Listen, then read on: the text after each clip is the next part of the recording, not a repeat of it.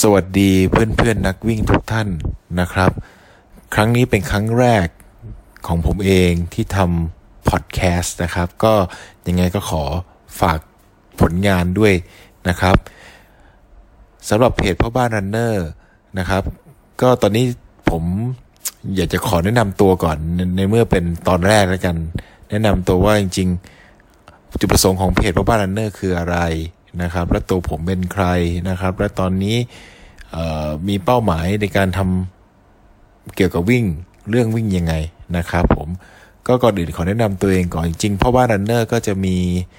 แอดมินอยู่ 3 คนนะครับ ก็จะมีผมนะครับ เป็นชื่อพ่อบ้านแป๊บนะครับ แล้วก็จะมีพ่อบ้านต้อม แล้วก็พ่อบ้านกูฟนะครับผมที่ทำอยู่ จุดประสงค์ของเพจผมที่ทำคือ อยากจะทำให้ยังไงให้ทุกคน ออออกมาวิ่งได้โดยแชร์จากเรื่องราวของผม เรื่องราวประสบการณ์ของผมเองนะครับ ประสบการณ์ของแอดมินเองที่อยากจะให้ทุกคนนะ่ะเริ่มต้นวิ่งยังไงนะครับ ให้มีความสุขนะครับ จริงๆเอาพูดถึงตอนเริ่มต้นวิ่งเอง ผมเองก็ไม่ใช่คนที่วิ่งได้เก่งอะไรนะครับ ก็ก็อาจจะเหมือนทุก ๆ ท่านหลายคนที่อยากจะวิ่ง นะครับ อยากจะวิ่งให้พัฒนาวิ่งให้มีการก้าวหน้าเกิดขึ้นนะครับ แล้วก็สำคัญยังไง วิ่งแล้วไม่เจ็บอะไรเงี้ยก็ก็ขอถือว่าเป็นตอนแรกผมขอเป็นตอนแนะนำตัวแล้วกันนะครับ แนะนำตัวแล้วก็ฝากผลงานไว้ไว้กับทุกท่านด้วยนะครับ จริงๆ ถ้าพูดถึงเรื่องการเริ่มต้นวิ่งอะผมอะเริ่มต้นวิ่งมา ก็ต้องมี 10 กว่าปีแล้วตั้งแต่ผมเริ่มเข้ามาทำงาน คือผมเรียนจบตั้งแต่ปี 44อะครับ ก็ 46 มั้งน่าจะเริ่ม 46 น่าจะเริ่มวิ่งได้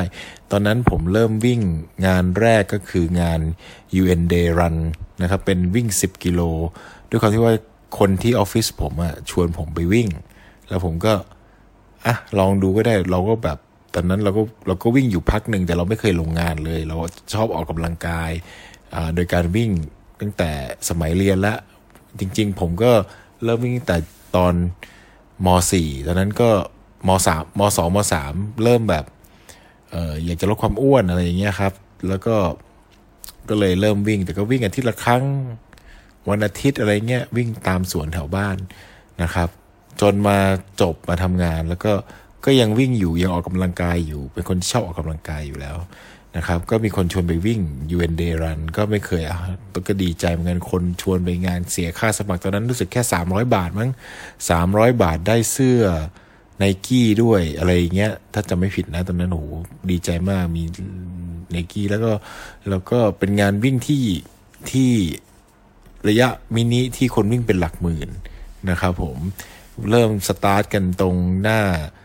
ตรงสนามชัยครับตรงเออไม่ใช่สนามชัยพูดผิดตรงก็เรียกสนามชัยแหละเนาะตรงหน้าวัดพระแก้วตรงหน้าพระบรมมหาราชวัง แล้วก็วิ่งขึ้นไป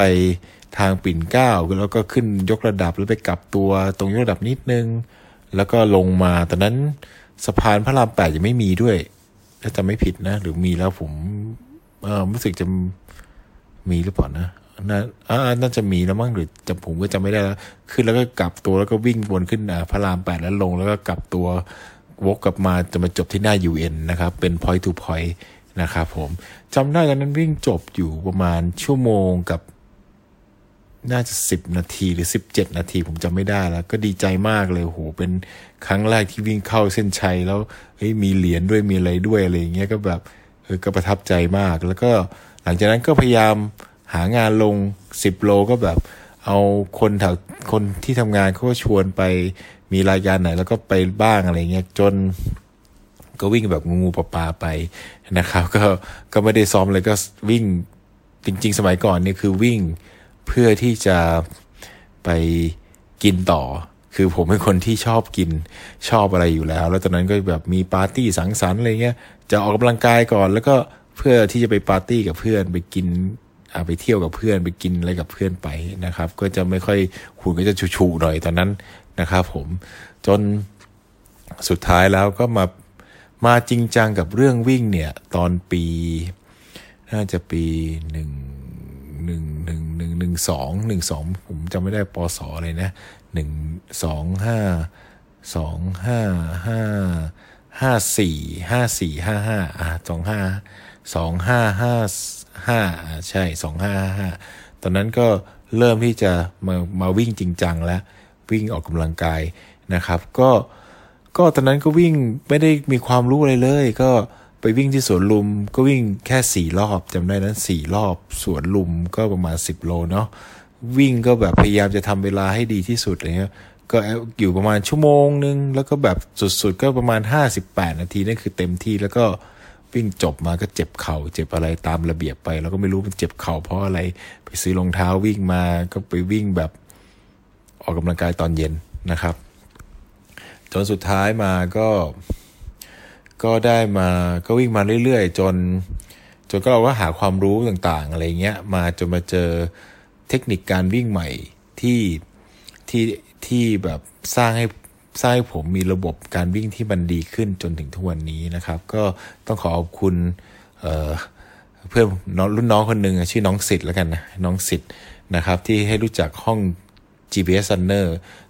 กรุ๊ปนะครับตอนนั้นเข้าไปจอยก็ไม่ได้คิดอะไร เพราะว่าเพราะว่าแบบเราก็อยากหาความรู้ตอนนั้น Facebook ก็เริ่มมีกรุ๊ปมีเพจมีอะไรเพิ่งเริ่มต้น ถ้าจะไม่ผิดมันน่าจะเพิ่งเริ่มต้นทำเป็นกรุ๊ปเป็นเพจอะไรนะช่วงนั้น นะครับประมาณ4ี่หปีที่แล้วอะไรอย่างเงี้ยตอนนั้นเข้าไปอยู่ในห้อง GPS Runner ตอนนั้นก็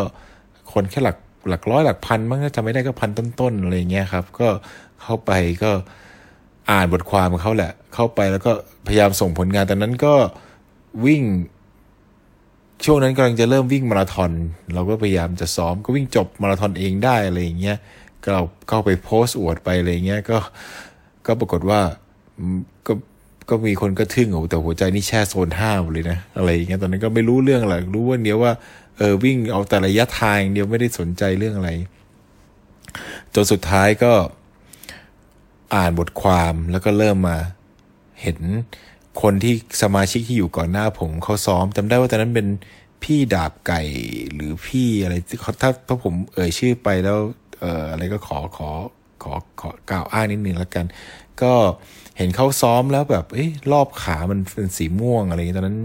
เราในกาเราจะมีแบบจับรอบขาคาแดนซ์ได้อะไรเงี้ยเฮ้ยทำไมหัวใจเขาเต้นต่ำจังอะไรเงี้ยก็เฮ้ยอยากซ้อมให้มันได้อย่างนั้นด้วยก็อะเริ่มมาศึกษาจนไปสะดุดเรื่องหนึ่งที่ผมจำได้ทุกวันนี้เลยว่าเฮ้ยมันเป็นอะไรที่ที่เอ่อสร้างเขาเรียกว่าอะไรสร้างไอเดียให้ผม นะครับ ก็คือตอนนั้นเรายังไม่รู้เลยว่าการวิ่งอะพลังงานที่ใช้คืออะไร